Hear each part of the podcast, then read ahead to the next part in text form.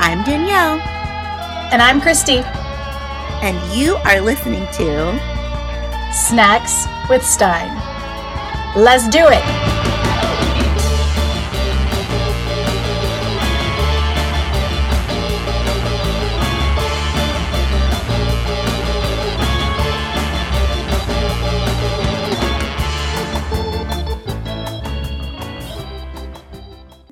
The Wayne's World in my mind every single time. Hello, welcome back to Snacks with Stein. I am Christy, and Danielle is in California. Say hello, Danielle. Hello, everyone. We are back with another full-length Fear Street episode for you.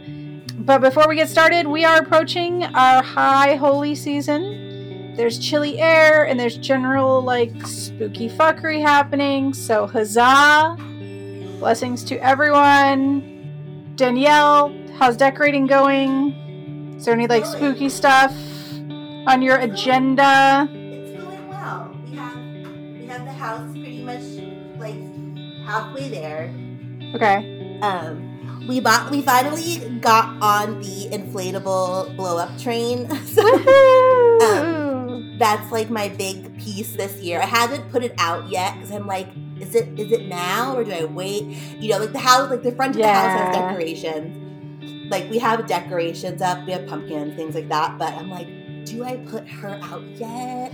Do I wait? We've been debating. And then I'm always I paid $90. I should put this thing out.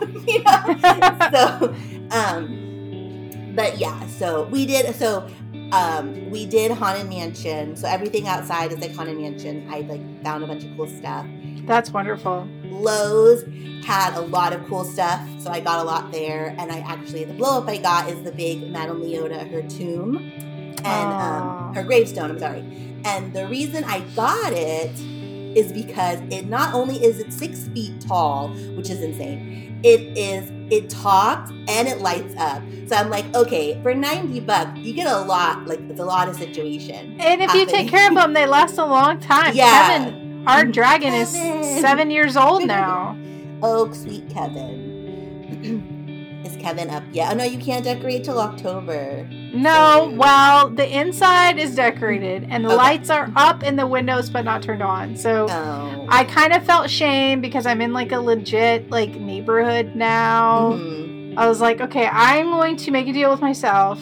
I will put a few things out in the yard, but I won't put up lights and the whole shebang. Until October. We didn't give two F's. We're the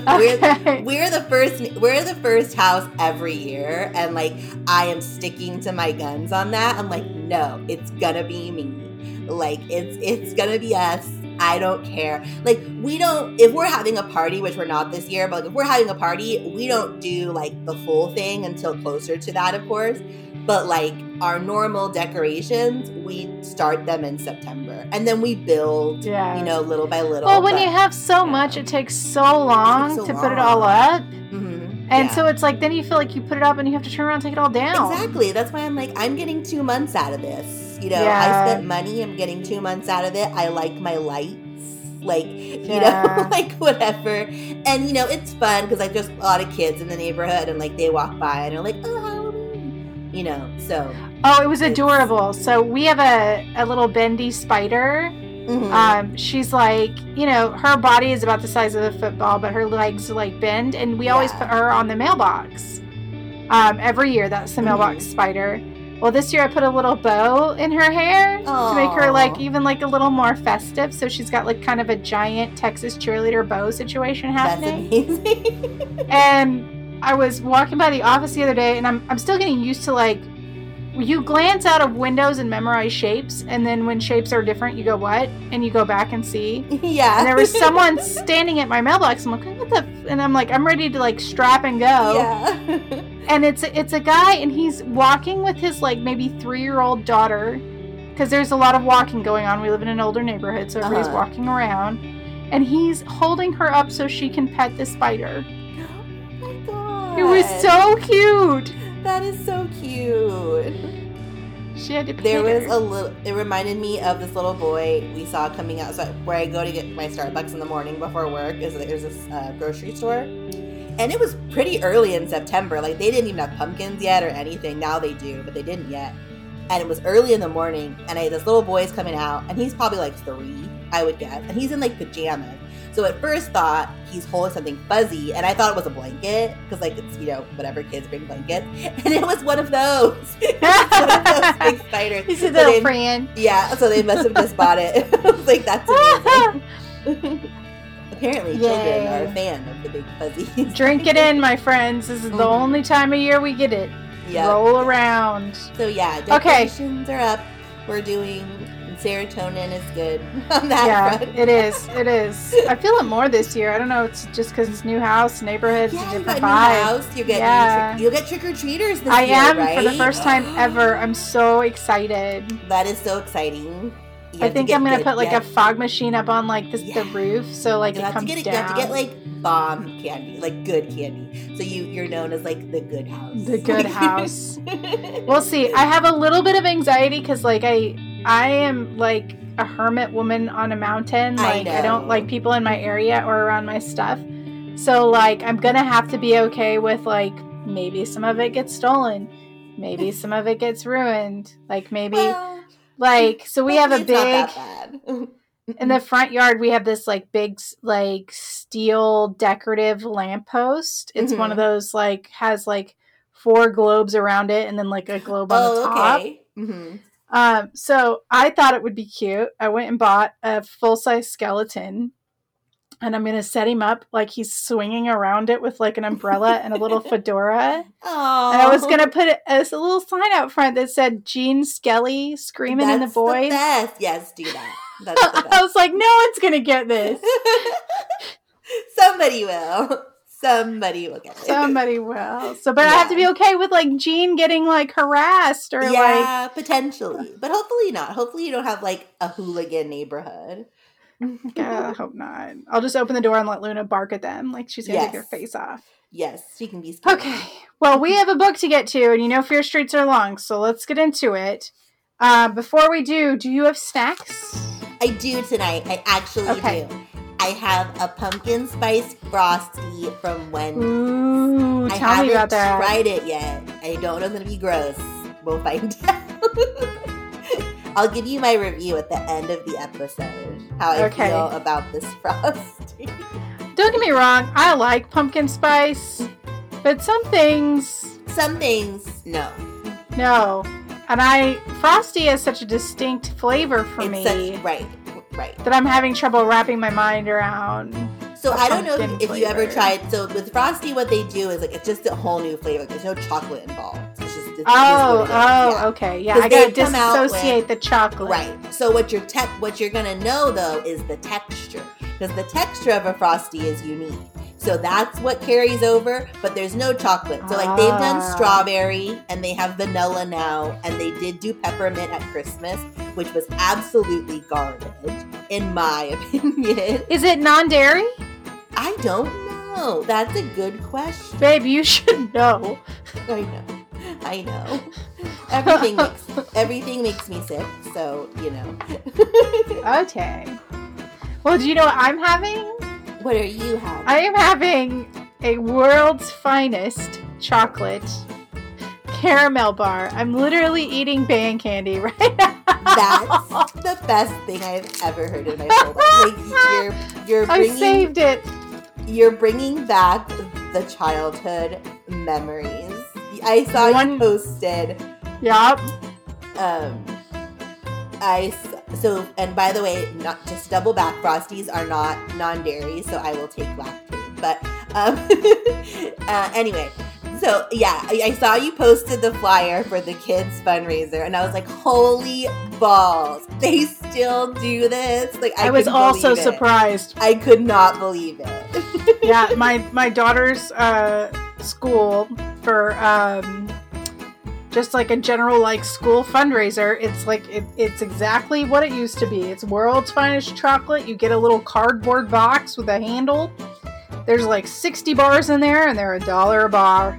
And that is amazing. I think the chocolate tasted good. Does it still taste good? I love them. Okay. Yes, it's delicious. So but now, World's Finest, it used to be milk chocolate, almond, caramel, and that was it. Yeah. That was your choices. Now there is a dark chocolate. There's a wafer. There's a crisp. Oh wait, I think you used to be able to get crisp. Oh, I know. I remember crisp. Crisp was my jam. Crisp was the jam. Mm-hmm. Yeah. But caramel is my favorite, and it's changed a little bit. Maybe I'm bigger, but it seems smaller. But it is actually, it's weirdly just the right amount, because I'm not a candy bar person. Mm-hmm. I've never been a, candy at the checkout person, because we grew up poor. You didn't even ask. Don't even look at the candy, all right? Yeah. It's out of the question. It's not happening. It's going to be crying. Don't even go there. You're going to ruin your whole day. So, as an adult, it's just not something that I partake in. But every once in a while, one of the kids will, say, hey, can we get a candy bar or whatever? And it's it's too much chocolate for me in one sitting. Mm. But this seems like the correct amount. Yeah. That's you're not hungry for more chocolate, but you have enjoyed the chocolate. Yeah. Mm-hmm. Right? I just have such a hard time now. Here we are on a tangent. But it's important. It's an important tangent. I don't know, because my mom said the same thing. I don't know if my taste buds have just completely changed as now I'm an old person. But, just Reese's and Butterfinger and those types of things, the chocolate is not good. I remember as a child that the chocolate, the chocolate tasted really good, and now I'm this chocolate just tastes so fake. What is this? But then I'll go get a good chocolate from See's, or I don't know if you guys have See's, but See's. Mm-hmm. Or Godiva, or even Dove chocolate, Godiva's right? My favorite. Dove chocolate, that's chocolate, or something like that. That to me is good chocolate. So I don't know if they just changed the chocolate and generic candy. Feels waxier. Yes. Yeah, I get you. It's definitely the quality is just not the same as it used to be. They're cutting corners. But it's just really high-end, really good food. Yeah. You don't need a lot of it to enjoy it. Right. Mm-hmm. Because there's so much happening in your face. True. I love Godiva. Godiva is my end-all, be-all. Is always a fave. That was when I worked at the mall, that was my treat. It really is. It's a treat. It feels like you are doing something special. Yeah. Mm-hmm. But yeah. So that's what I'm having. Okay. I love it. Right now. The memories of fundraising. Oh, man.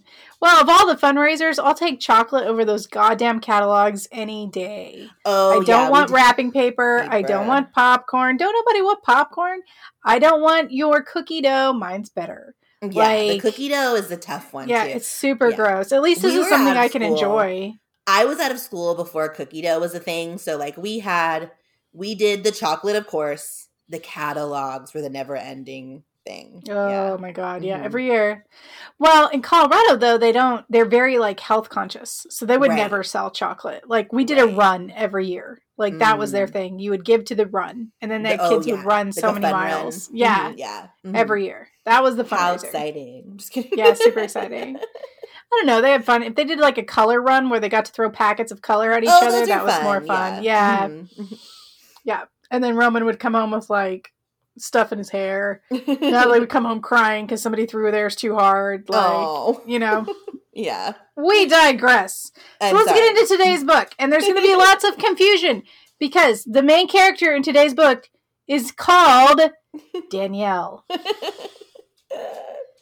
I will also say this book is extremely fresh. I finished it today. I read the majority of it today. We're consummate professionals around here. Soup's perfect. Okay? It's not my fault. My ovaries tried to kill me from the inside out, and I lost a day trying to exist. So everything's better now, but it put me back a day. So, but any hoodles. So tonight, we are covering Bad Moonlight. I love it.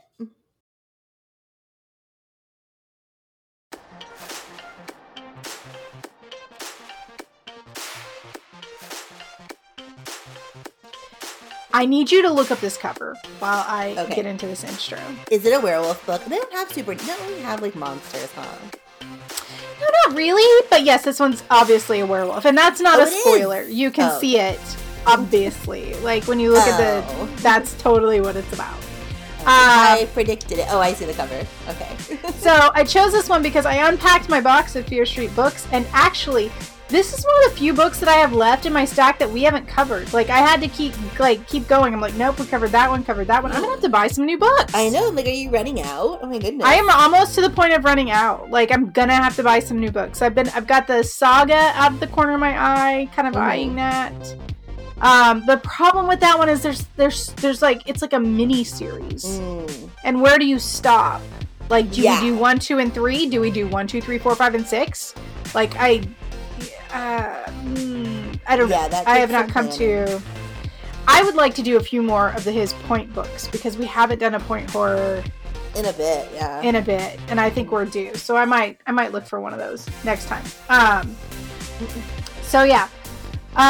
Any case, this is Bad Moonlight. It was here. We haven't covered it. Mostly because I thought that it was part of a series, but it turns out that it's not. It's a super chiller. I don't know. I can't remember what that distinction means. It just says it like on the spine of the book. It says like super chiller, like, and I don't know why.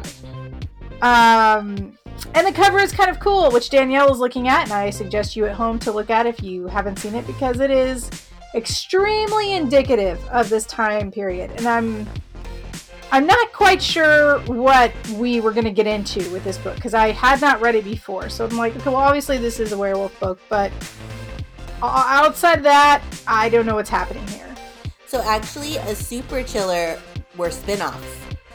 Okay. Super chiller is a spinoff of the teenage horror fiction series Fear Street, and it contained 13 books that were published from 1991 to 1998. So there's 13 super chillers. That actually makes sense, because while our girl is from Shadyside, she's not in high school. Mm, okay. Like, she has just graduated. Oh, okay. So, like, maybe that's what qualifies it as, like, a spinoff. But anyways, so the cover shows two young, aspiring vocalists on stage. They're surrounded by stage lights and the shining in the background, kind of like those music videos from the 60s, where, like, the lights kind of twinkle behind the artists, right? And they're dressed in what can only be described as clueless chic. Yeah. Right? This is mini skirts. One girl has on like a striped beret. Mm-hmm. So yeah, if you can't see it, you need to go ahead and look it up. In the top left corner is the picture of a wolf howling at the moon. I mean, I got a little because like this looks kind of awesome and like weird. Yeah, it's a fun cover. Yeah, so let's do it. Copyright is from 1995, Parachute Press, and mine is a first edition. Ooh. It's worth it might be worth $75. Sell it. It is totally not worth $75. If eBay says so. Well, I might have to sell some to buy some. That's why I'm looking at this picture right now, and it says $76.44. Yeah, but that's like somebody in like another country who's like, you know, I think they just like troll with prices sometimes. Sometimes it's like $4,000. Shut up. So we begin with a prologue. Ooh, a prologue.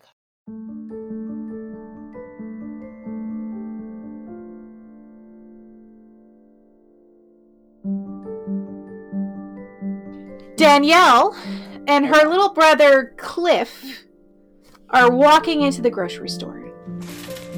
Danielle is 18, and as she catches her reflection in the silver soda cooler, she thinks to herself that she's so skinny and shapeless. She looks more like 12 than 18. Cliff is 10, and he is acting 10. He's doing his best impression of a rhino, and he's headbutting everything in sight. They are joined by their Aunt Margaret, who has been taking care of Danielle and Cliff for the last 3 years since their parents died. And even though they didn't really know their aunt that well when she took over raising them, Danielle thinks that she is tough looking So Cliff takes off on a run down the aisle with the cart, and Aunt Margaret asks Danielle if they've decided on a name for their band yet, because the band doesn't have a name. So that's kind of a recurring theme. They keep trying to think of like a name for their band. There are 6 members of the band. It's D, so that's like capital D-E-E, Kit, Billy, Caroline, Mary Beth, and Joey. Got it? Mm-hmm. And while Danielle and Caroline thought that, like, the name Musically Challenged would be a really funny name for a band, Billy thought, you know, it sounds too negative. And this is where my band name story comes in. So, like, quick aside, I went Sunday night with my friend Tinker to see The Nun 2. The movie's garbage. But at the end, and if you haven't seen it, earmuffs, spoiler alert. There is a scene at the end where she talks about how, like, it's your faith that makes, during communion, that makes the wine the blood of Christ. It is because you believe it is. So there's a scene at the end where they turn a bunch of wine to the blood of Christ to kill the thing. And it comes, like, shooting out of these barrels in, like, a giant wave. And so I was reading on Reddit afterwards because I was angry. And I needed to go to Reddit to see how many other people were angry. And so somebody posted that Jesus Blood Tsunami is the best metal band name they've ever heard. That is great. Jesus Blood Tsunami.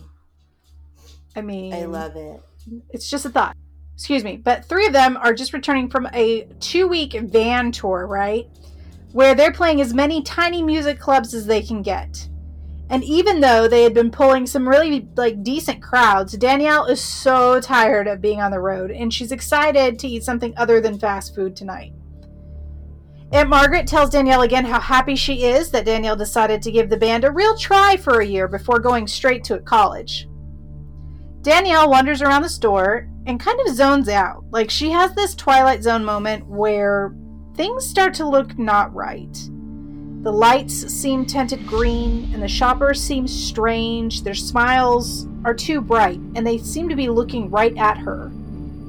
And then she hears Cliff asking her what the hell she's doing. And it's only then that Danielle realizes that she has taken a package of raw beef, ripped it open, and started to chew the bite in her mouth. She swallows, and blood runs down her chin. And all she can say is, she doesn't know what she's doing. And we fade out. Dun, dun, dun. I assume that we're in the past now because we are in the tour van. Okay? Mm.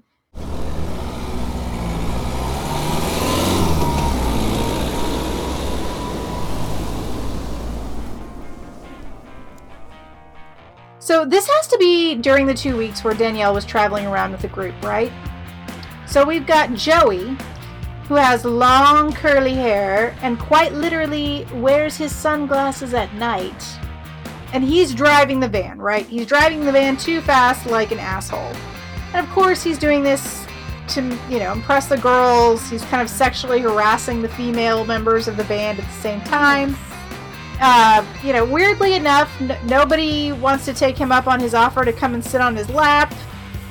That kind of stuff. So we assume that this is like a huge 15-passenger van setup with like long bench seats. Because all of the girls, except for Dee, would rather cram themselves into the middle seat than like sit next to him. The seat next to him is vacant. On purpose. Kit and Billy are the other 2 guys, and they're sleeping in the last row of the van, and they never wake up once, right? Despite Joey driving super fast and taking turns like a Formula One racer. Bill is like this dark kind of like... Oh, excuse me. Bill Dark. His last name is Dark. Oh. Bill Dark. Goes by Billy. And Billy. And he's the band manager. And he's also the oldest member of the band at age 22. Okay. Kit is technically their roadie and equipment manager, but he's also the resident hottie. Okay, seriously. Kit pulls more tail than the rest of the band combined. I don't know. Fill in the blank of your favorite band hottie here. Like, he does not really describe Kit very much. We get a few things, but for the most part, just understand that he's extremely attractive. The girls are talking about the band name again. Mary Beth is the quick-witted one, and she's cracking jokes about how they should just call themselves the Beatles and be done. Oh. I mean, it worked out for those other guys, right? So funny. No. Caroline is more intense and serious, and she's got like the short... Caroline is the girl who cut her hair in the pixie cut. Everybody knows that girl. Oh, who, like... just like... Yeah, okay. Yeah, she had the balls to cut it. Mm-hmm. It was very trendy. It was very cute. But you literally had to chop it all off. Like, you had to go there. That's Caroline. And there's something kind of intimidating about that. I don't know exactly what it is, but there's like the girl that pulls that off has some balls, right? And so does Caroline. D capital EE, is literally our Dion, right? She's the cute, sassy black chick. She wears cornrows and huge earrings, and while this description doesn't really age that well, we get it. Okay? Mm-hmm. And there is some bad blood between Danielle and Dee, because Dee was the only lead singer until Danielle auditioned for them weeks ago. And now both Dee and Danielle have to share being the lead singer. And Dee made sure to pull Danielle aside the night of the audition to tell her that she didn't belong in the band. So it's safe to say Danielle and Dee are not friends. Joey is now climbing what seems to be a mountain pass at an alarming rate. And he's passing cars when he shouldn't be, and he's also making passes at Dee whenever he makes a joke. He lets out a loud laugh, but it sounds kind of more like a howl.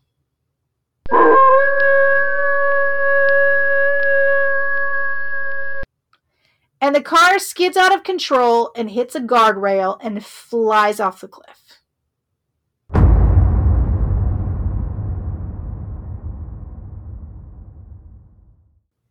Of course he does. They fly through the air, and Danielle has time to cover her face and cry no as she hears the crunching of metal and the pop of both the flight fighters. She is still screaming when someone calls her name. She feels a hand on her shoulder, and she opens her eyes, and they're all still driving up a cliff. But everyone's quiet and staring at her. And she's so confused. What just happened? But she tells everyone that she's just had a vision that they all went off a cliff, and no one really says anything. Except for Joey, who apologizes for scaring her, and he says that he can't be blamed for being crazy. I mean, the moon's almost full, right? But the whole van expresses concern for Danielle, especially the whole back seat, which still contains the very older, sexy Billy and the very hot Kit. Both of which seem to be making sure that Danielle is okay after this freakout. She assures everyone she's fine, and Caroline even suggests that, you know, a little freakout is a good band name.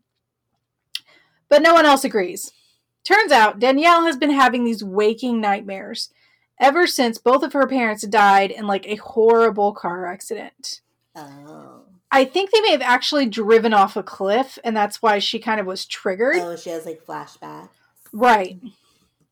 So Danielle's talking quietly with Caroline about seeing her counselor and what they're doing to try and stop these nightmares that she's been having when her hair starts to stand up. And I don't quite understand this description, but from what I understand, like they're pulling into the hotel, her hair starts to get like coarse and change texture or something. Whatever. Where the two girls are freaking out because it seems Danielle's hair is changing texture. And it sticks straight up. And that's all it is. I have no idea. There are certain things in this book that I'm like, I'm not being a bitch. Like, that's just all there is. Like, I would love to, like, bring it on home and tell you what, but, like, it's some stuff just doesn't make sense. Like, okay. That doesn't make sense to me.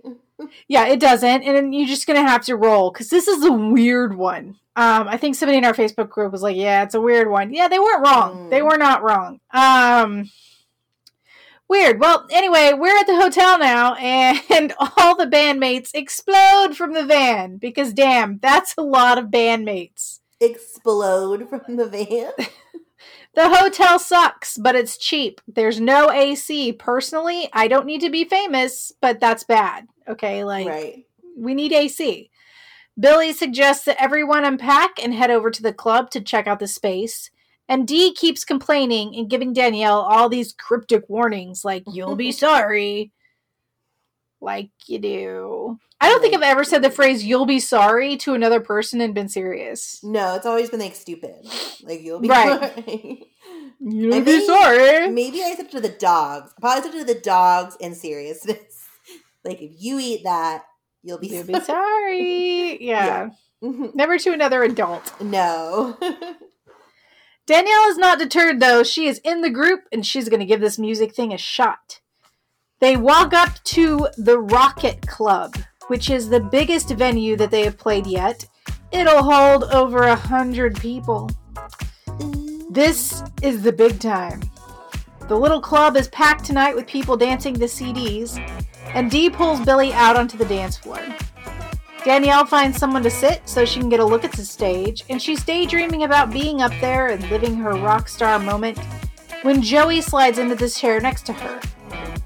Stein describes Joey as kind of like a wiry kid with like long dark hair, so my mind immediately goes to like kind of a Jim Morrison type.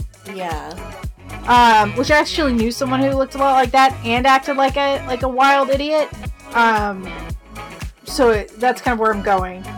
But, like, Joey's coming on strong to Danielle. He's putting his arm around her. He's asking if she wants to come to his room. And even getting agitated in, like, a rapey way when she tells him to fuck off. But Billy materializes out of nowhere and asks if Joey is bothering her. Joey takes off at the direction of Billy's voice. But Danielle assures him, you know, I can handle myself. I can handle Joey. I'm not worried about him. Billy asks what Danielle thinks of the club, and she tells him she's really excited to get up on stage and sing with the band that has no name. She's chatting with him, of course, when she sees Dee mean-mugging the two of them from across the club. Kit walks up and announces that he's all set for tomorrow night. Now, don't get me wrong, Billy is handsome in kind of a wholesome and, like, dimply kind of a way. But Kit has the trinity: jet black hair, good bone structure, ice blue eyes. Ooh. Kit can melt panties at like 50 paces. And it seems Danielle is the latest target. Kit says that he saw a park a few blocks back before they pulled into the hotel and asked Danielle if she wants to go on a walk with him. And when the Trinity asks if you want to go on a walk in the park, you say yes. And Kit leads her out of the club by the hand. So here they are. They're strolling down the path hand in hand in the moonlight. The park is nice and quiet. It feels good to stretch our legs after being in the van for so long. And Kit just comes out and says it. He says that he's been waiting to get her alone for a long time. And he comes in hot and just kisses her. But that's fine with Danielle, because that's kind of why you go on a walk, right? Like, so she kisses him back. We don't really go on a walk. We go on a walk. Well, there's a walk, and then there's a walk. Yeah, she's wanting to walk with him. So she kisses him back, but some like strange feeling takes her over, and she starts kissing him back hard and like aggressive. But he's into it. He's kissing. He's meeting her right there until Danielle bites down on his bottom lip so hard she draws blood. Oops. And he kind of jumps back from her and is like holding his mouth, and she's like, I have no idea why I did that. You know, somehow, like,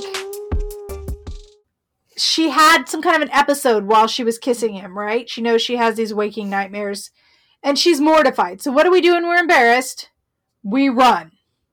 She runs in the moonlight all the way back to her hotel room, where she tells Caroline she's had another episode and she needs to go to see her doctor the next day. She needs help. She needs it now. She's totally out of control. She just bit this bro for no reason.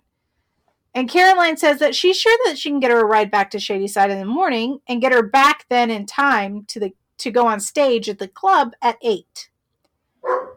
While Caroline is in the shower, Danielle picks up her guitar and she starts to play. And she has this song that just comes from her mind, right? It just flies to her out of nowhere. She writes a song almost improv, no edits, no nothing. It seems to vomit from her. And I'm not going to try to sing it because, aside from the fact that I don't want to, we literally have no idea what this band is about. Right. Like, he doesn't say ever. This could be a ska band, for all we know. Okay? We don't know! We have no clue. I hope it's a ska band. That's what I kind of do. That it is. I kind of do. That would be great. So she's playing this improvised song, and she's repeating the lyrics, Bad Moonlight, right? That keeps coming up again in the chorus. And Caroline hears it coming out of the shower, and she's like, that song slaps, that's amazing, this is far and away the best song you've ever written. She goes down the hall, she grabs all the rest of the band to come in and hear it, and everyone, like, not only loves this song, but they agree that the name of the band should be Bad Moonlight. So now we have a name. That's the name of the band, not the song. That is the band and the song. Oh, okay. So they love the song so much, we're going to name the band after it. Is that a thing? Like, I have to think. Like, are there bands that have their songs as their band name too? They name their album. Name their album, but not the band. Like, the Beatles don't have a song called named The Beatles, yeah. Right. Or like the Rolling Stones don't have a song called The Rolling Stones. Beyonce doesn't have that hit Beyonce. It's weird. I bet they wear their own song called Taylor Swift, right? I bet they wear their own t-shirts. It's okay. That's to their ska bands. Yeah. That makes me just think now, is there anyone out there? This is a dumb tangent, but it makes me think, like, is there a band? Like, right. We have a song called that too. Double down. So there we are. Bad Moonlight. That's the name of our band. Okay. So Kit, who she's just assaulted, is in the room with everyone. He's got this, like, big bruise on his lip where Danielle bit him. And Dee's like, hey, Kit, you know, what happened to your lip? And he just shrugs. He's like, I cut myself shaving. It's not a big deal. Okay, Kit. Cut your lip shaving? Like, I guess. What are you, like, shaving your lips for? She's like, will you shave at night? And he's like, yeah, sometimes. In the dark. Okay. So everybody files out. Danielle goes to bed, and Caroline heads off to talk to Billy about some band business down the hall, like you do. It's a band. Like, it's very incestuous. Like, they're all going to be hooking up with each other. But when Danielle wakes up a little bit later, she sees Caroline is still not back. So she checks the time, and she sees that she hasn't been sleeping that long. She's just kind of settling back down into bed when she hears this loud, guttural howl outside her window.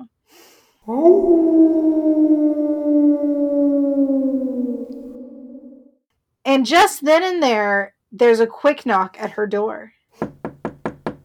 And she can hear Dee on the other side saying that she needs to talk to her. She wants to talk to her right now. Open up. You know, open this door. But Danielle is done right now. Like, she's all done. It's been a weird night. Last thing she wants to do is deal with Dee. So she pretends to be asleep. And eventually Dee just goes away. And there's another howl that comes from outside the window. And weirdly enough, when she hears this howl, Danielle feels like going out there. like running around and trying to find out where this howl is coming from. But she doesn't. She goes back to sleep. And I mean, I feel her so hard in this moment because I feel that. Like, unravel a mystery or sleep. Sleep wins every time. Every time. I feel you. So the next day, Danielle borrows a car. She drives back to Shadyside to see her shrink, whose name is Dr. Moore. We're not going to talk about how that's a poor name, but okay. Dr. Moore is a big burly dude who just seems to always be rumpled. Like, his glasses are always smudged. He's that guy. But he's warm, you know, it's kind of a teddy bear vibe. And despite her not having an appointment, he just fits her in. And she's sitting in the chair across from him, and she's telling him about the events of the night before, and about the waking visions, and about the incident with her almost biting Kit's face off. And, you know, the makeout thing, Dr. Moore immediately brushes off as two kids just getting too excited. You know how that happens, Danielle. It just happens. It's highly unlikely that she would have acted violently. He seems like a mess.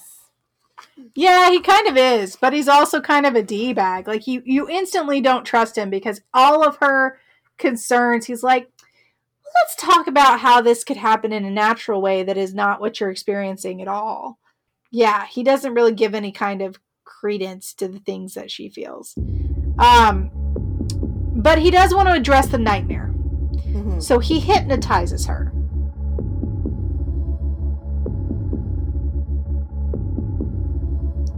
She goes into this dream state where she's running in a field somewhere under the light of the full moon.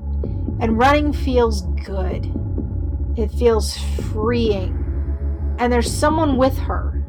Someone is chasing her. This makes her mad. It makes her furious even. And she starts to fight with the person who is running behind her. She can't see herself, but there is blood everywhere. And all she can feel is rage. Dr. Moore snaps his fingers to bring her back, telling her that it's normal to have rage. Her parents were killed before their time, and she should express these feelings of anger when they come because bottling it up will only make things worse. Time's up! Thank you, Dr. Moore. But as she's leaving the office, she looks back at the chair she was sitting in, and the armrests are completely shredded. Shredded? It's fine. Yeah, you didn't need that chair anyway. Maybe a cat lives there.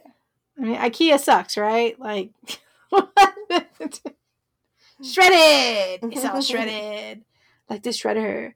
Let's see. Okay, so now we jump back to that night at the nightclub. And I guess that this is the first time that me personally, I'm realizing this is an all-girl band. Okay? Oh, it's Mary. Right. Yeah, it's Mary Beth on the drums.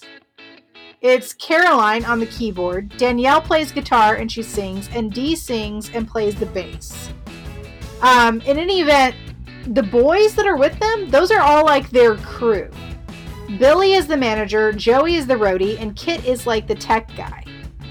I don't know any fucking band of that age that travels with a crew. No. Like, you might have one friend who just like tags along to, you know, I'll help sell shirts, you know, kind of a thing. Right. But yeah, full crew for this little band. But anyways, they're killing it. The crowd loves their rock ?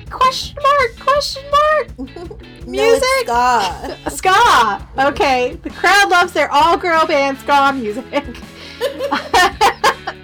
And they love the Bad Moonlight song, and they're chanting for an encore of it.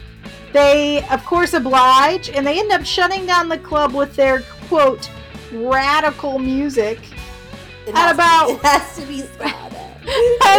1 a.m. But everyone is still too buzzed to go to sleep. I love it when Mr. Stein, like, tries to talk like the cool kids, right? The cool kids. This is an excellent, this is an excellent example. So, when Billy tells Danielle that she was, quote, really radical tonight. And when Caroline says that they're heading off to the coffee shop to party, because that's all that's open, and how it's cool because right now they are still totally pumped from the set they just did. And Danielle looks across the club and she's looking around for Kit, and she finds him. There he is, coiling cables in a sexy way that makes her very happy. Like, I'm not fucking with you. I laughed out loud because Stein seriously is like talking about how he's coiling these cables and his muscles are flexing under his black t-shirt. Oh my god. Oh, so good. Yeah, I know we've had descriptions of things before, but it is so random, and it doesn't go, it like, there's no reason for her to be like gooning over this dude and his cable. Like, I don't know. It was ridiculous. So she heads across the stage to ask him if he wants to go to the coffee shop with all of them, when she's grabbed from behind. And of course, it's Joey. Yay! Yay. And without warning or consent, he grabs Danielle around the waist and kisses her full on the mouth. When she's able to push him off her, he just complains that he's not sure why she's fighting him. He knows that she's, quote, hot for his body. Oh, God. Yeah. So she wiggles away from him. Like, just long enough to see Kit head backstage. So now Danielle's like, great, Kit's going to think I've got something going on with Joey. This is going to hurt my chances. Psst, Danielle, you just bit his face off. You literally assaulted the dude less than 24 hours ago. I don't think Joey is your big problem, but okay. Not the full frontal face assault. Anyways, maybe he likes it. He seems pretty cool about it. Like, in the book, he keeps, like, kind of giving her looks. And, like, when she was up on stage, he was kind of, like, undressing her with his eyes and all this stuff. He doesn't seem mad. Okay. So they all leave the club, and they're walking over to the coffee shop when Danielle decides, you know, she can't sit around and talk right now. She's got too much energy. She's basically vibrating.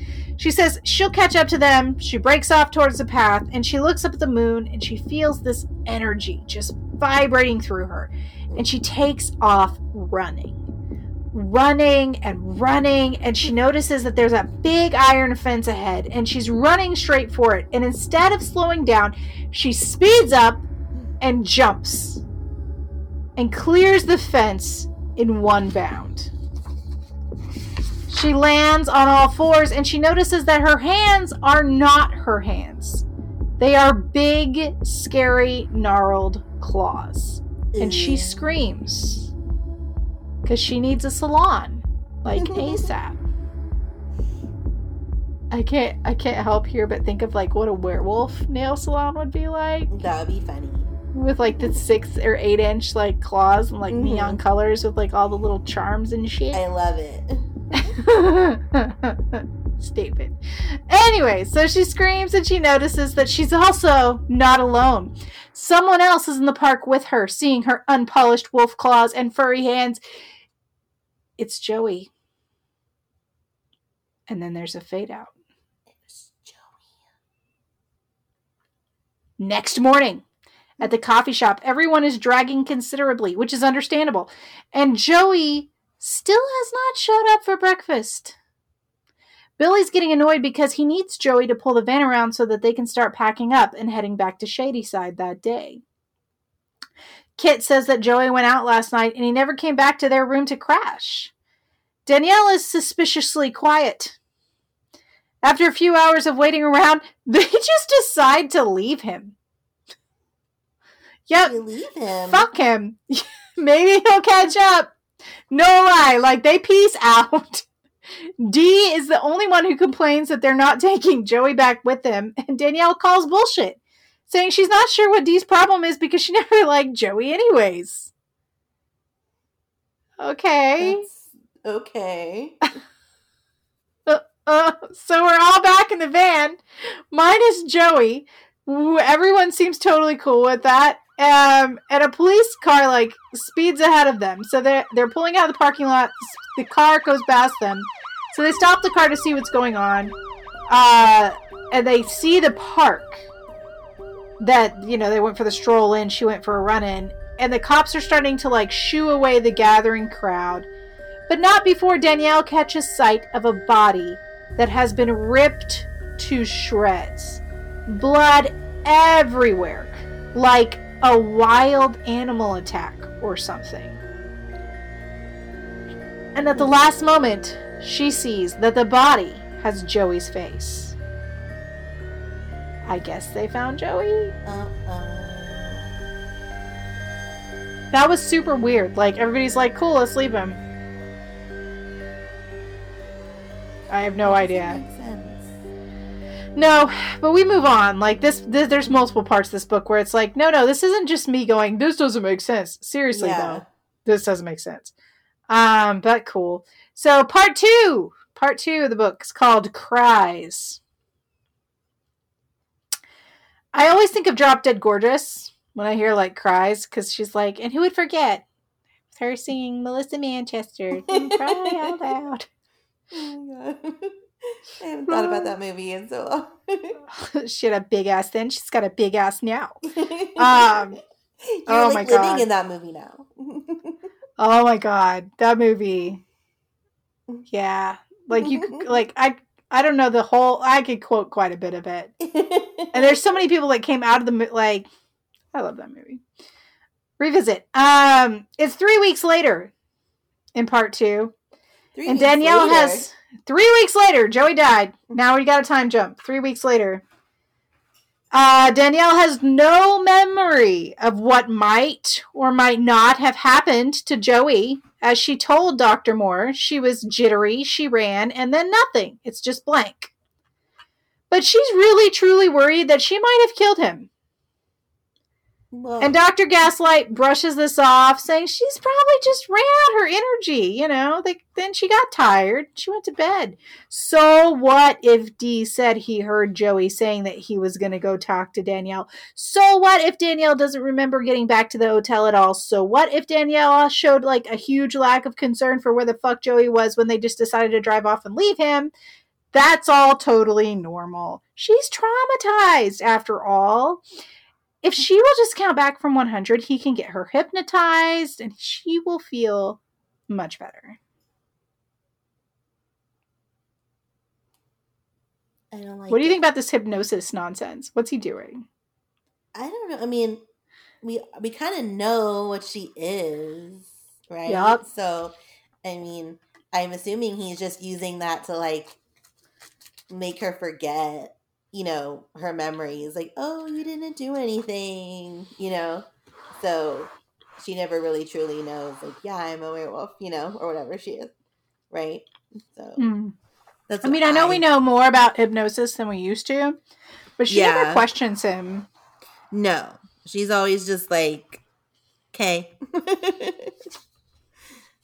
And I also feel like maybe it could totally be a scam. Well, think about the pairing of, like, a psychologist and, like, a patient. That's a odd pairing to begin with. You usually don't have, like, a young girl and, like, an older male. And you certainly don't usually have, like, an unsupervised young girl and an older male when there's, like, some kind of, like, hypnotic regression happening. Yeah, that's like, weird, too. You're right. Yeah, I think it's strange.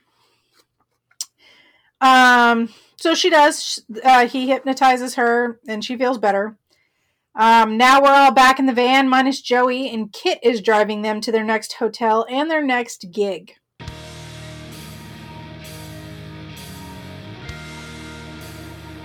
He catches Danielle's eye in the rearview mirror. He gives her a playful little wink, and Danielle's stomach does a flip-flop. Dee is annoyed, complaining that no one really cares about Joey, and how could they all be doing this again so soon after his death? Danielle finds that this is the perfect time to sing everyone the new song that she's just wrote. She wrote it for Dee to sing, thinking this would be an olive branch, and she pulls out her guitar and starts to sing a more upbeat version of Bad Moonlight, but with new lyrics. the last line of which says, "Don't let me kill again." Dee is enraged. She's screaming that she didn't kill Joey, Danielle did. And she lunges at Danielle, and it's a cat fight in a moving van. Okay. Kit gets the van pulled over, and Billy calms everybody down, but Danielle can't believe that Dee really thinks that she killed Joey. Which is weird, because Danielle just really thought that she killed Joey. Yeah. Was everyone... I guess after hypnosis, she's cool. They all ride in silence the rest of the way to the hotel. It's raining out, and when they arrive, Kit announces that they need some extra hands to unload all of the equipment. But Danielle feels like this will be a fabulous time to go for a run in the rain. And she takes off, like a dog without a leash. And she runs and runs and runs until her sides hurt. And when she stops, she is so thirsty that she bends over a puddle of rain and starts lapping up the water with her tongue. Do you remember The Nutty Professor? It's been I watched it probably once. The old Disney Nutty Professor. Like whoever was in that. The really old that's one. Where I'm at with this book. That's the one where it was like the French girl had the sheepdog and like... Was that Nutty Professor or was that something else? Was it named something else? Well, because wasn't Nutty Professor like what they eventually made into Flubber? Oh, you're right. So it wasn't Nutty Professor. It was... there was the absent-minded professor. Oh, no, this is the one where it's like... It was the curse and like the sometimes it was the son that turned into the dog and sometimes it was the dad that turned into the dog. And it was a sheepdog, right? And it was a sheepdog. But it was like every time you came around and he had turned from the dog back into the person, he'd be like lapping water from a bowl. Yeah. Or like licking himself or like in a comical way. Yeah. That's where I'm at with Danielle. The shaggy dog? The shaggy dog. Yes. A boy turns into a sheepdog and back again. Yes. Yeah. And he's in like people clothes. Yeah. Yes. Yes. That's what this reminds me of. Like I'm ready for Danielle to just like hike her leg and start pissing on a light pole and then look at everybody like, what? Let's go sing at the club. Like that's where this is. That's so funny. I'm that level of ridiculous. So every time she does something dog-like, I think of Shaggy Dog. Okay, I know this is off topic, but I had to look it up, and the poster for the Shaggy Dog said, "A new kind of horror movie, horribly funny." And the dog is like on the phone in a Letterman sweater, and he's like, "I was a teenage boy." That's right. That's exactly what this is. I love it. We're going to have to rewatch Shaggy Dog. I'm sorry to Nutty Professor fans out there. I'm sorry. Sorry I fucked about up. That. We messed up. Anyways, so here we are at another gig. Tonight's club is called The Roadhouse. Very original. It's not as easy work there. I don't know. Maybe he was telling everybody to be nice and then, you know, not being a Scientologist. Good job, Patrick Swayze. Was he a Scientologist? No, but he was infatuated with what's-her-fuck for a long time, Kirstie Alley, who was a hardcore Scientologist. Yeah, because I read her book, The Art of Men, which was awful. So this is the Roadhouse. It's not as big as the Rocket Club. Okay. But word has started to get out about Bad Moonlight, and they actually kind of make some money at this gig. It's a few hours before the show, and Caroline and Mary Beth and Danielle are all getting ready, and they're deciding what to wear on stage. Billy comes into the room and says that he can't find Kit and Dee anywhere. They aren't in their rooms or anywhere around the hotel. They need Kit to set up for the show. So Billy tells everyone that they need to split up and look for him. And they do. They go all around town. Caroline is paired with Danielle, who has another weird vision thing where, like, Dee is killing Kit. When she snaps out of it and makes it back to the hotel, Billy is there with Kit and Dee. And they say that they ran into some friends and just lost track of time. Sure. Kit apologizes and says that he's going to do the setup now. You know, he'll get everything ready. And let's all remember that Kit is a naughty little strudel. And he likes the ladies. Mm-hmm. So we can't really be shocked, right, that he's, you know, maybe playing the field within the band. It's something that young, attractive men do. Kit's no exception, it seems. But the show goes off without a hitch. They are a hit. The crowd is wild, calling for encore after encore, and afterwards everyone is too jazzed to sleep again. And Kit suggests that they all pack up the equipment as fast as possible so that they can all head down to the river to hang out, right? The moon is almost full now, and Danielle decides that she's going to go ahead and bail on hanging out at the river. She's not sure what the moon will do to her this time. After all, she's having all kinds of shaggy dog moments that appear to be followed by, like, moonlight type things. So she's going to go back to her room and write a song. About being a shaggy dog. Yes. When she gets there, she finds Dee. And Dee is all like, alone at last. And she's telling Danielle she knows the truth about what happened to Joey. And before she can say anything else, Kit shows up and interrupts them. Dee makes some kind of excuse and she leaves, and Danielle tells Kit that Dee really thinks that she's the one who killed Joey. Kit pulls Danielle over to the window and he starts chatting her up. He's like, calm down, you know, let's make out. So he pulls her in for a kiss. Danielle hears some howling outside the window and she asks Kit if he can hear the howls at night. And he says no, he doesn't hear anything. And he asks if she's okay. And then there's three more loud howls, but Kit can't seem to hear them. Danielle decides that she isn't feeling well after all. She tells Kit to go to the river without her. She gets another kiss and he leaves. And that night, Caroline still has not made it back from the river when Danielle decides to get up and get a pop from the vending machine. When she opens the door, she finds Billy passed out drunk in the hallway. Of course, there was this whole, like, cliffhanger chapter thing where she thought Billy was dead. But yeah, no, he's just super drunk. He came back from the river real sauced. She helps him up and asks him why he drank so much, and he tells her that he's just got a lot on his mind. She asks what could have gotten him so upset, and Billy says that it's bad, and that he wants to tell her, but he can't. She can't help anyway. You know what? Never mind. Just leave him alone. And he gets defensive and he yells at her when she asks those pesky follow-up questions. And he closes the door in her face. Danielle is just glad that tomorrow she'll be back in Shadyside with her aunt. And it will be good to be home and feel halfway normal again. So now we're caught up to the prologue. Remember where she opened the raw meat and ate it in front of everyone in the grocery store like a crazy person? Like a weirdo. Cool, cool. Have you ever like seen anything? Yes, we're caught back up. So have you ever seen anything like nuts in a grocery store before? I don't think I have. Nothing like that, no. Nothing like that, no. No. So we're back in Danielle's house. We're in Shadyside, and she's telling her Aunt Margaret that she really feels like there's something wrong with her. Aunt Margaret just brushes it off, saying that, you know, trauma from the car wreck and losing her parents in such a violent way is still just taking a toll on its mind.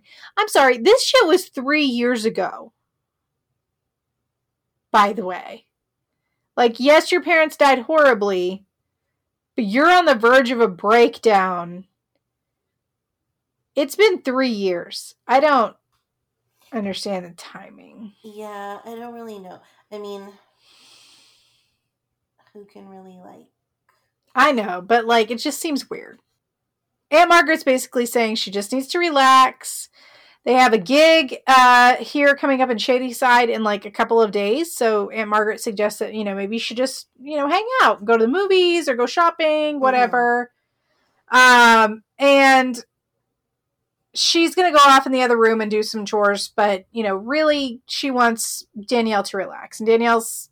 She leaves the room. She's like, well, you know, I can't relax. I was supposed to go to the movies. I'm not going to go. I'm going to call Caroline and tell her I don't feel good. So she picks up the phone on the extension. She hears her aunt is already on the phone. and she's talking to Dr. Moore. And the two of them are talking about how concerned they are about Danielle. And Dr. Moore tells her aunt, just come over. Just come and see. We need to talk about her right now. So the aunt comes back into the room and she makes up some lie about how she wants to get to a sale downtown and that she's going to be going out for a little while. And Danielle is really shocked in this moment because she does like her aunt. She's always trusted her aunt. She's never had a reason not to. And her aunt straight up just lied to her. So Danielle's two grievances are A, that her therapist and her aunt are talking about her on the phone behind her back for no reason. And then B, the aunt came out and immediately made up a lie. So she lets her leave and she does what all kids do. She decides it's a really good time to snoop. She's never really snooped on her aunt before, but now she feels like aunt's hiding something from her. So she goes into Aunt Margaret's room and she starts going through things. She goes and finds files, and it's like a lot of much do about nothing. Like it's like tax stuff, and you know, her little brother Cliff had asked for a computer. It's like consumer reports about the best computer. You know, I guess that's the kind of thing you did in 1995. Whatever. And right before she's about to give up and leave, she finds an envelope at the back of a drawer that has this wrinkly newspaper clipping in it. Because this is a device that is like R.L. Stein's favorite thing in the world. I don't know how many times we've done this, but okay, cool.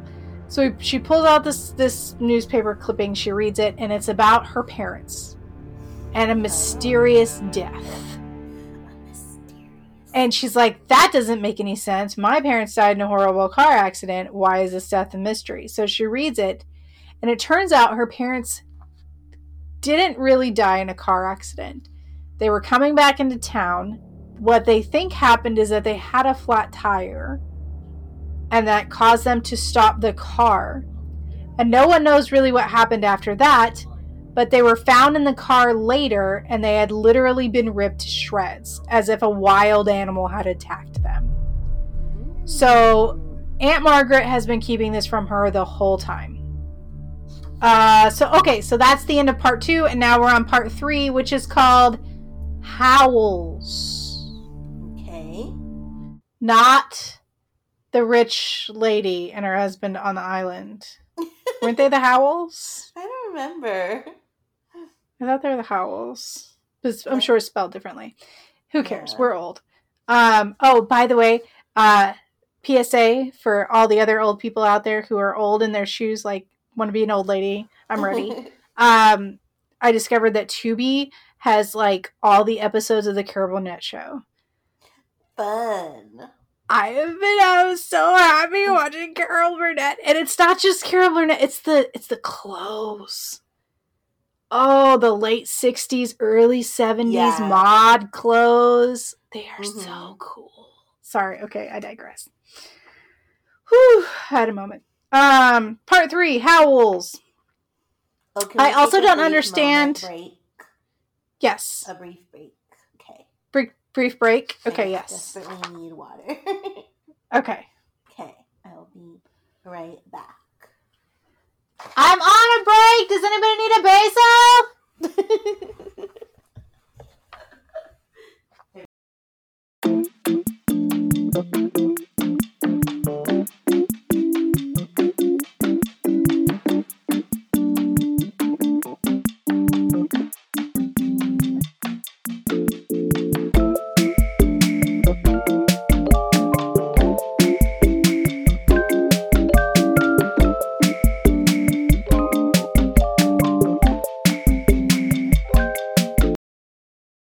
Okay, I'm back. Okay.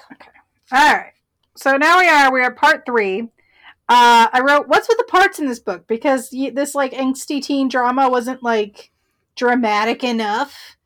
No. Like, is he going to call intermission next? And then I had the idea of what if we had like an interactive book that like the book told us what wine and snack pairing we should enjoy while reading the book. They told us that? No, I just had that idea. Oh. Trademarked. I want books that are going to tell me this is the exact snack and beverage that should be consumed while consuming this content.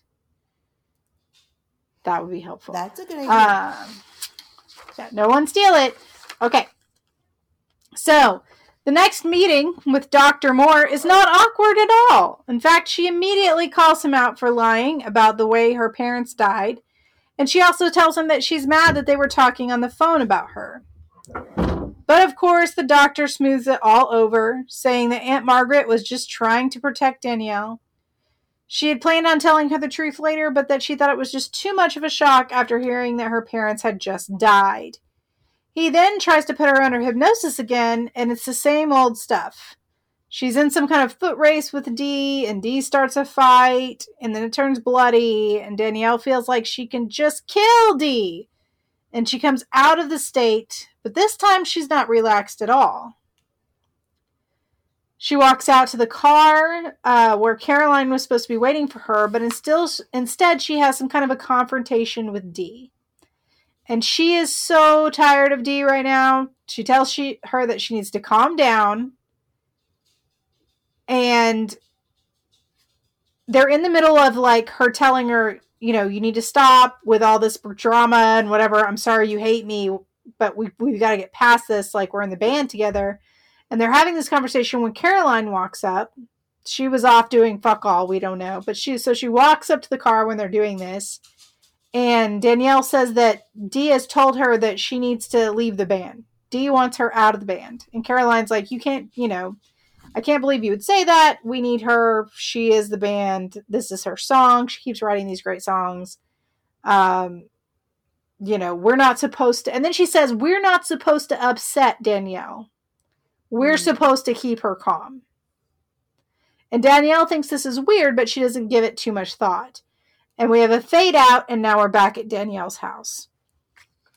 And we get another shaggy dog scene where her little brother, like, falls down and cuts himself, and she, like, goes to lick the wound. Oh, God.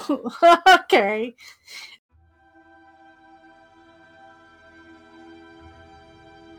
That night, she's walking around her room. She's writing music and freaking out about turning into a dog half the time. And she looks out her window and she sees Billy in her yard in the moonlight. And she runs down and lets him inside and asks what he's doing there. He is acting crazy. He's acting nervous. He keeps, like, moving and kind of pacing around. He'll step towards her and then he'll step away. At one point, he puts his hands on her waist, and then he shoves them back into his pockets. He can't seem to decide what he's doing there. And when she gets kind of agitated with him and asks him what his problem is, he blurts out that Dee has quit the band. Oh. He didn't talk to her, but she left a note saying that she was out. Which sucks, because they're supposed to play a gig in Shadyside tomorrow night. And now they'll all have to play without her. And just like that, he's left in a huff. These interactions, they are very quick and pointless. And I don't understand what's happening right now. Yeah, some of these are really random. But if I left them out, it's like I'd skip half the book. Because there's quite a few of these little, like meetings between different characters that happen quickly, and then we jump to another place. So Danielle calls Kit and says she needs to talk to someone, and he comes over. They meet in Danielle's front yard and they go for a walk. Is it a walk? This one's a legit walk in the moonlight. Like a walk or a walk? I don't know. I think it was supposed to be a walk, and then he showed up, and she's like, "Oh, the eyes." And now it's like a walk, right? Okay. And the moonlight is streaming down, and they're talking about Dee leaving the band. And Danielle looks up at the moon, and she tells Kit she just wants to run. She just wants to run, and she yells, "Chase me!" And she flounces off. Is this Twilight? What is this? Okay. But bitch forgot she's half a dog, and she leaves him in the dust. Oh, no. He can't keep up. And I'm pretty sure she runs into a yard and eats a rabbit. Oh, my God. Oh, This is like, oh, it is Twilight. What is this? As if you could outrun me.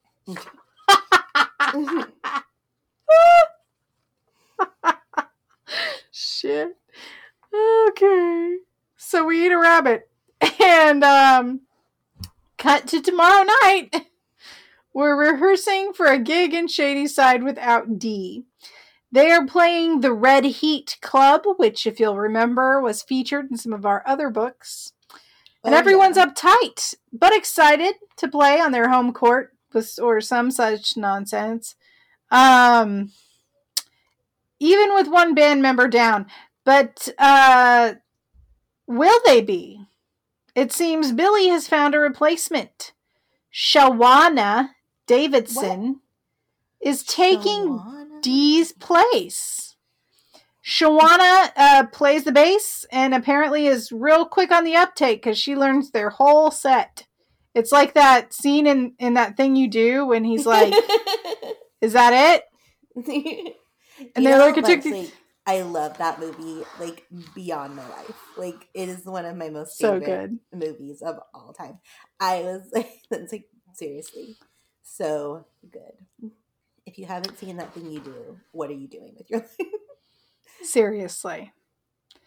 But Shawana has left her bass guitar upstairs in the dressing room, and she asks Danielle if she can go up and get it while she's working on this intro to a song with Caroline.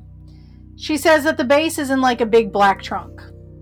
Danielle takes the metal staircase up to the small dressing room above the stage, and she finds the trunk, but when she opens it, Dee's lifeless and shredded body falls out.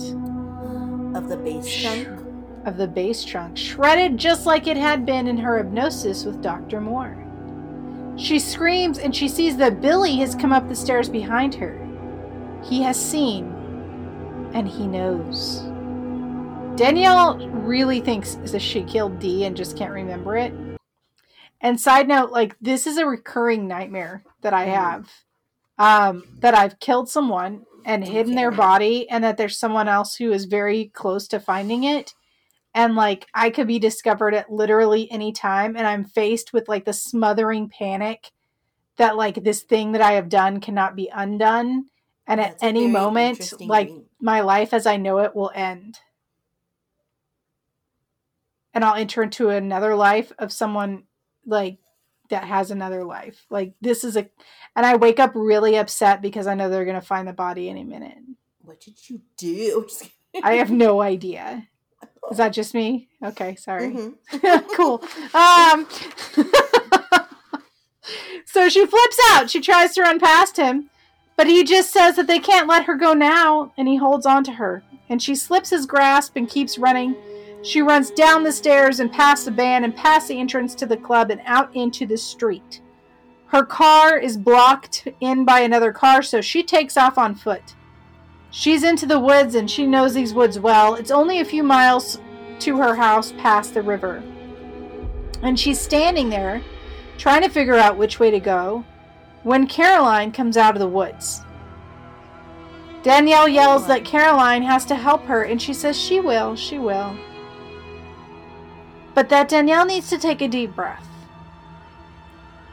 The moonlight is bright above, and Caroline turns into a werewolf.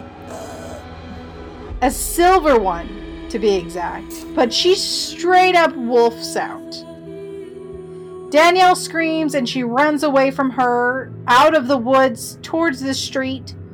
She sees a car, and it is the band's van. The band van. That's hard to say. But when Mary Beth and Billy get out of the van, they also wolf out. What? Danielle reverses course and runs in the other direction down the street, with the three of them chasing her.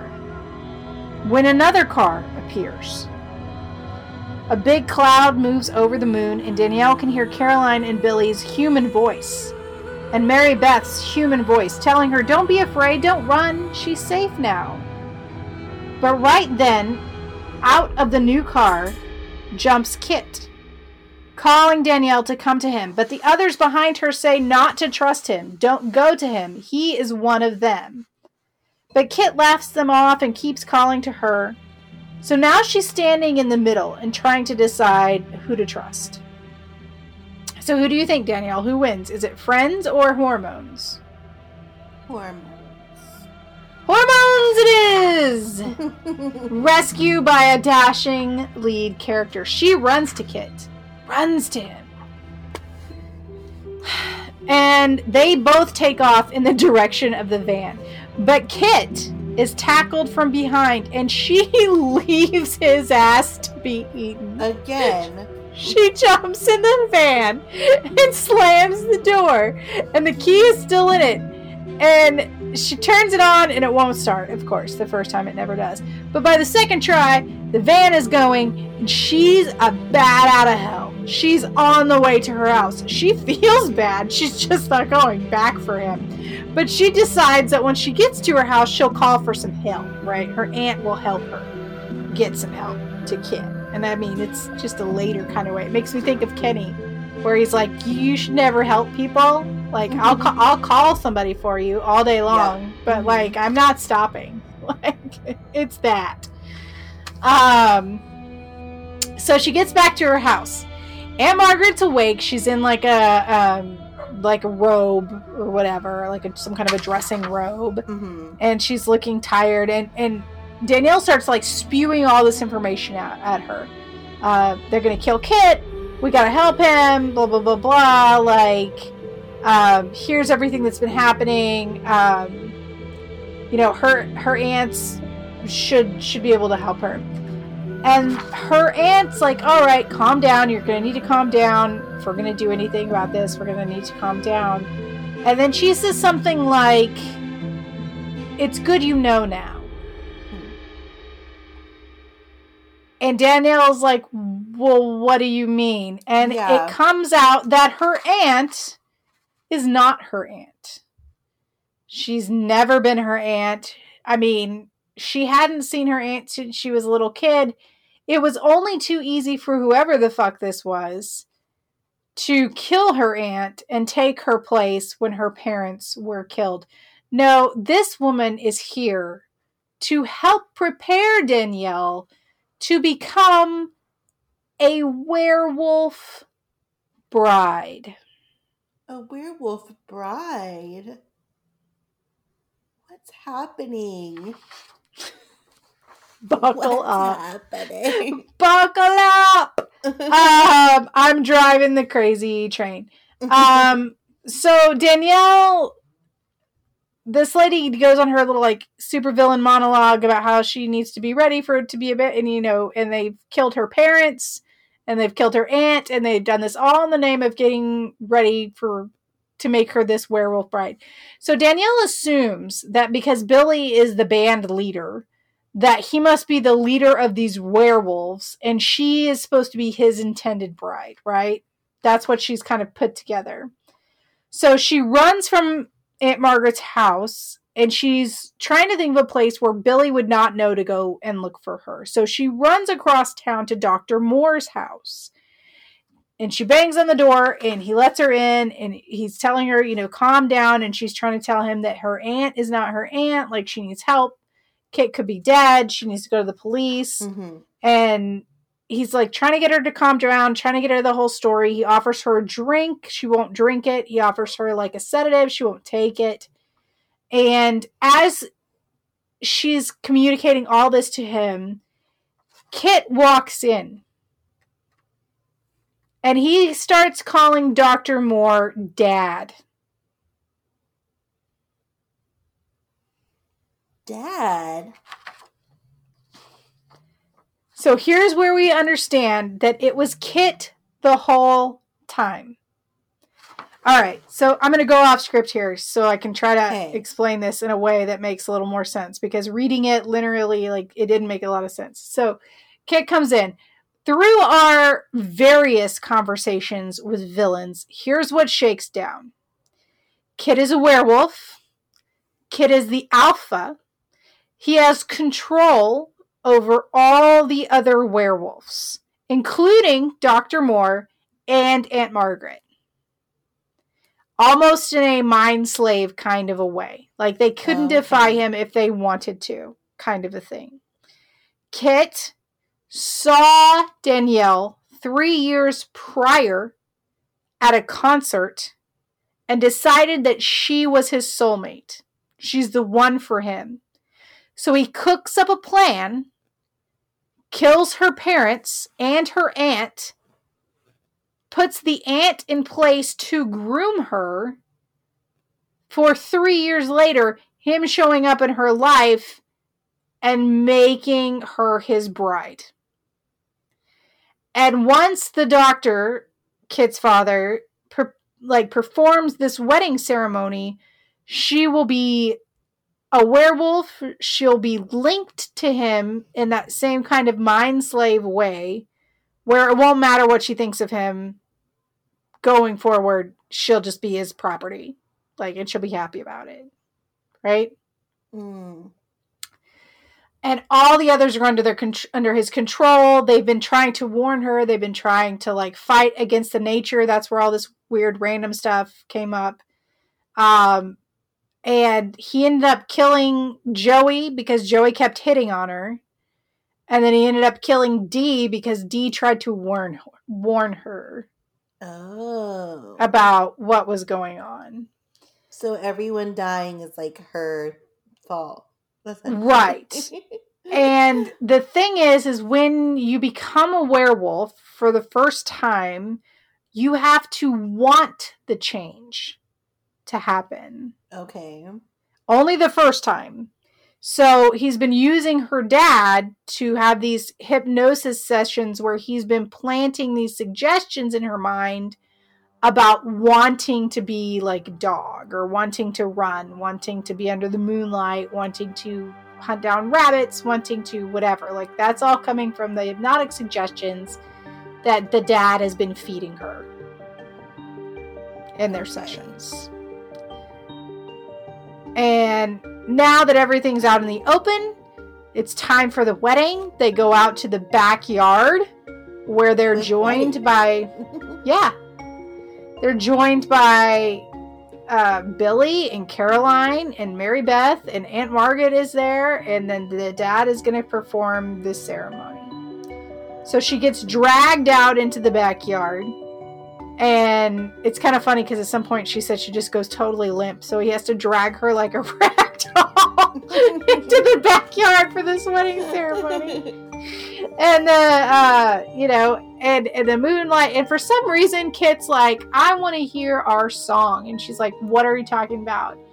And apparently the dad was the one feeding her those songs too, like all the lyrics and stuff. Oh. And he's like, well, I think of those as our song. And he's like, I want to hear you sing it. And she's like, okay. So she's like, they're in the backyard having this weird wedding thing, and she's like singing by herself this weird song. And she's kind of stalling for time, and one of the lyrics kind of gives her an idea, and so she knows that she has to want the change the first time it happens. So she looks up into the moonlight, wants the change, and she transforms. She wolfs out.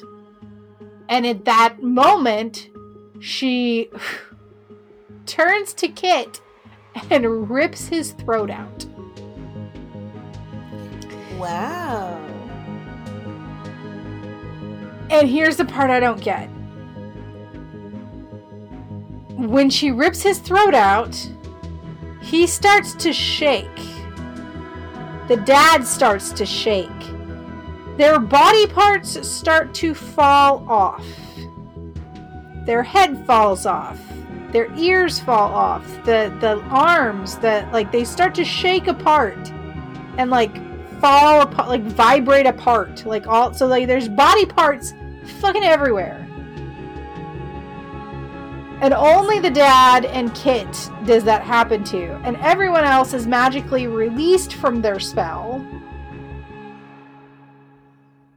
And they're grateful, and they talk about how they wanted to help but couldn't help.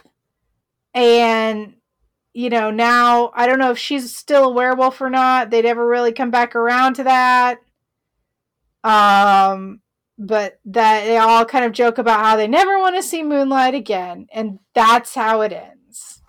That's the end. Yep. Wow. I don't know. Like, I gave up trying to understand a while ago. Yeah. And I don't know. I have so many questions. Like, there's so many elements of this that are kind of fun and cool. Like, yeah. The band element's super cool. Like, we haven't done that before. It's some new, some fresh. Like, I like that part. Like, but like so many other things just don't make sense. Like, even if we can take the leaps that is necessary, you know, that we normally take, I don't pick a fucking direction, bro. Like, I just... It's a lot. Yeah, I think if it was, like, tighter, like, it would have been a really fun story. Yeah, right? Like, and I don't know if we had to finish this one quickly. Maybe.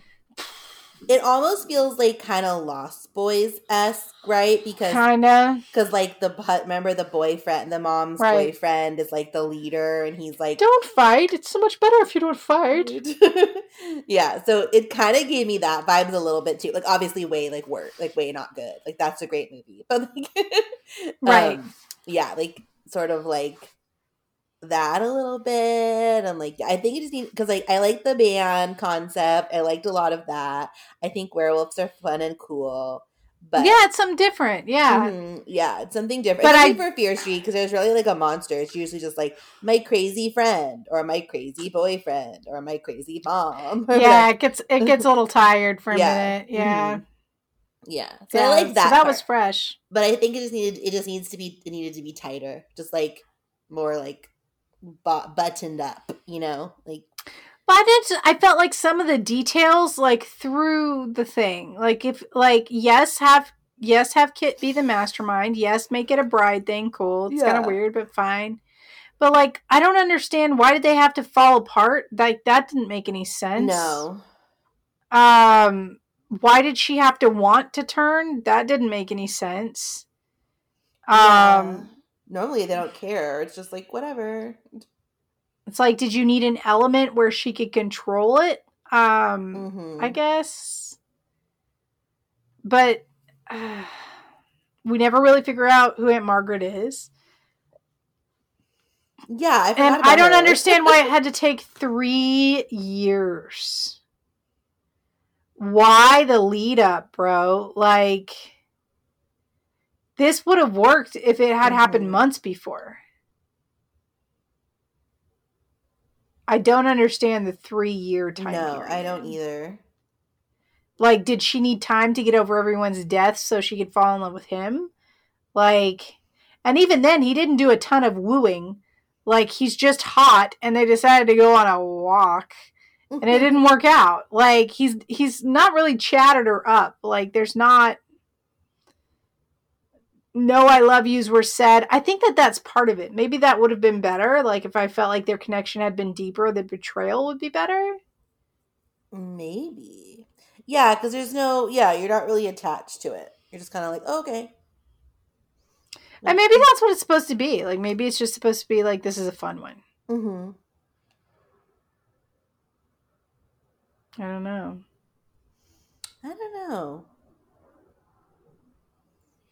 There you go. That's Bad Moonlight. You're welcome. What else we got, Danielle? Well, this one should have plenty to talk about because it was weird. You can just tell us how weird it is. That's a conversation in and of itself. Or tell us a better werewolf movie to watch.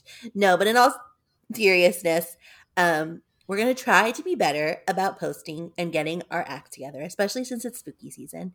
And it would be great if you would just tell people about the show. I know we're inconsistent right now. We're hoping to improve upon that. You know, it's life. But even still, we have some great older episodes that you can tell your friends about. So you should do that, because the more people you tell, the happier we are. And you like us when we're happy. We won't turn into werewolves when we're sad. That's what we do when we're sad. So, and what are we covering next time? Oh, we're going to cover. We're doing Goosebumps, right? Yeah. So yeah.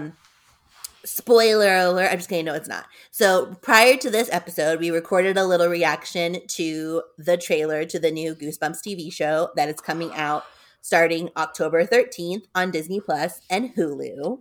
And in lieu of book content, for me, we will be covering the show. So the plan is right now to probably cover – so the plan is the first 5 episodes drop on October 15th.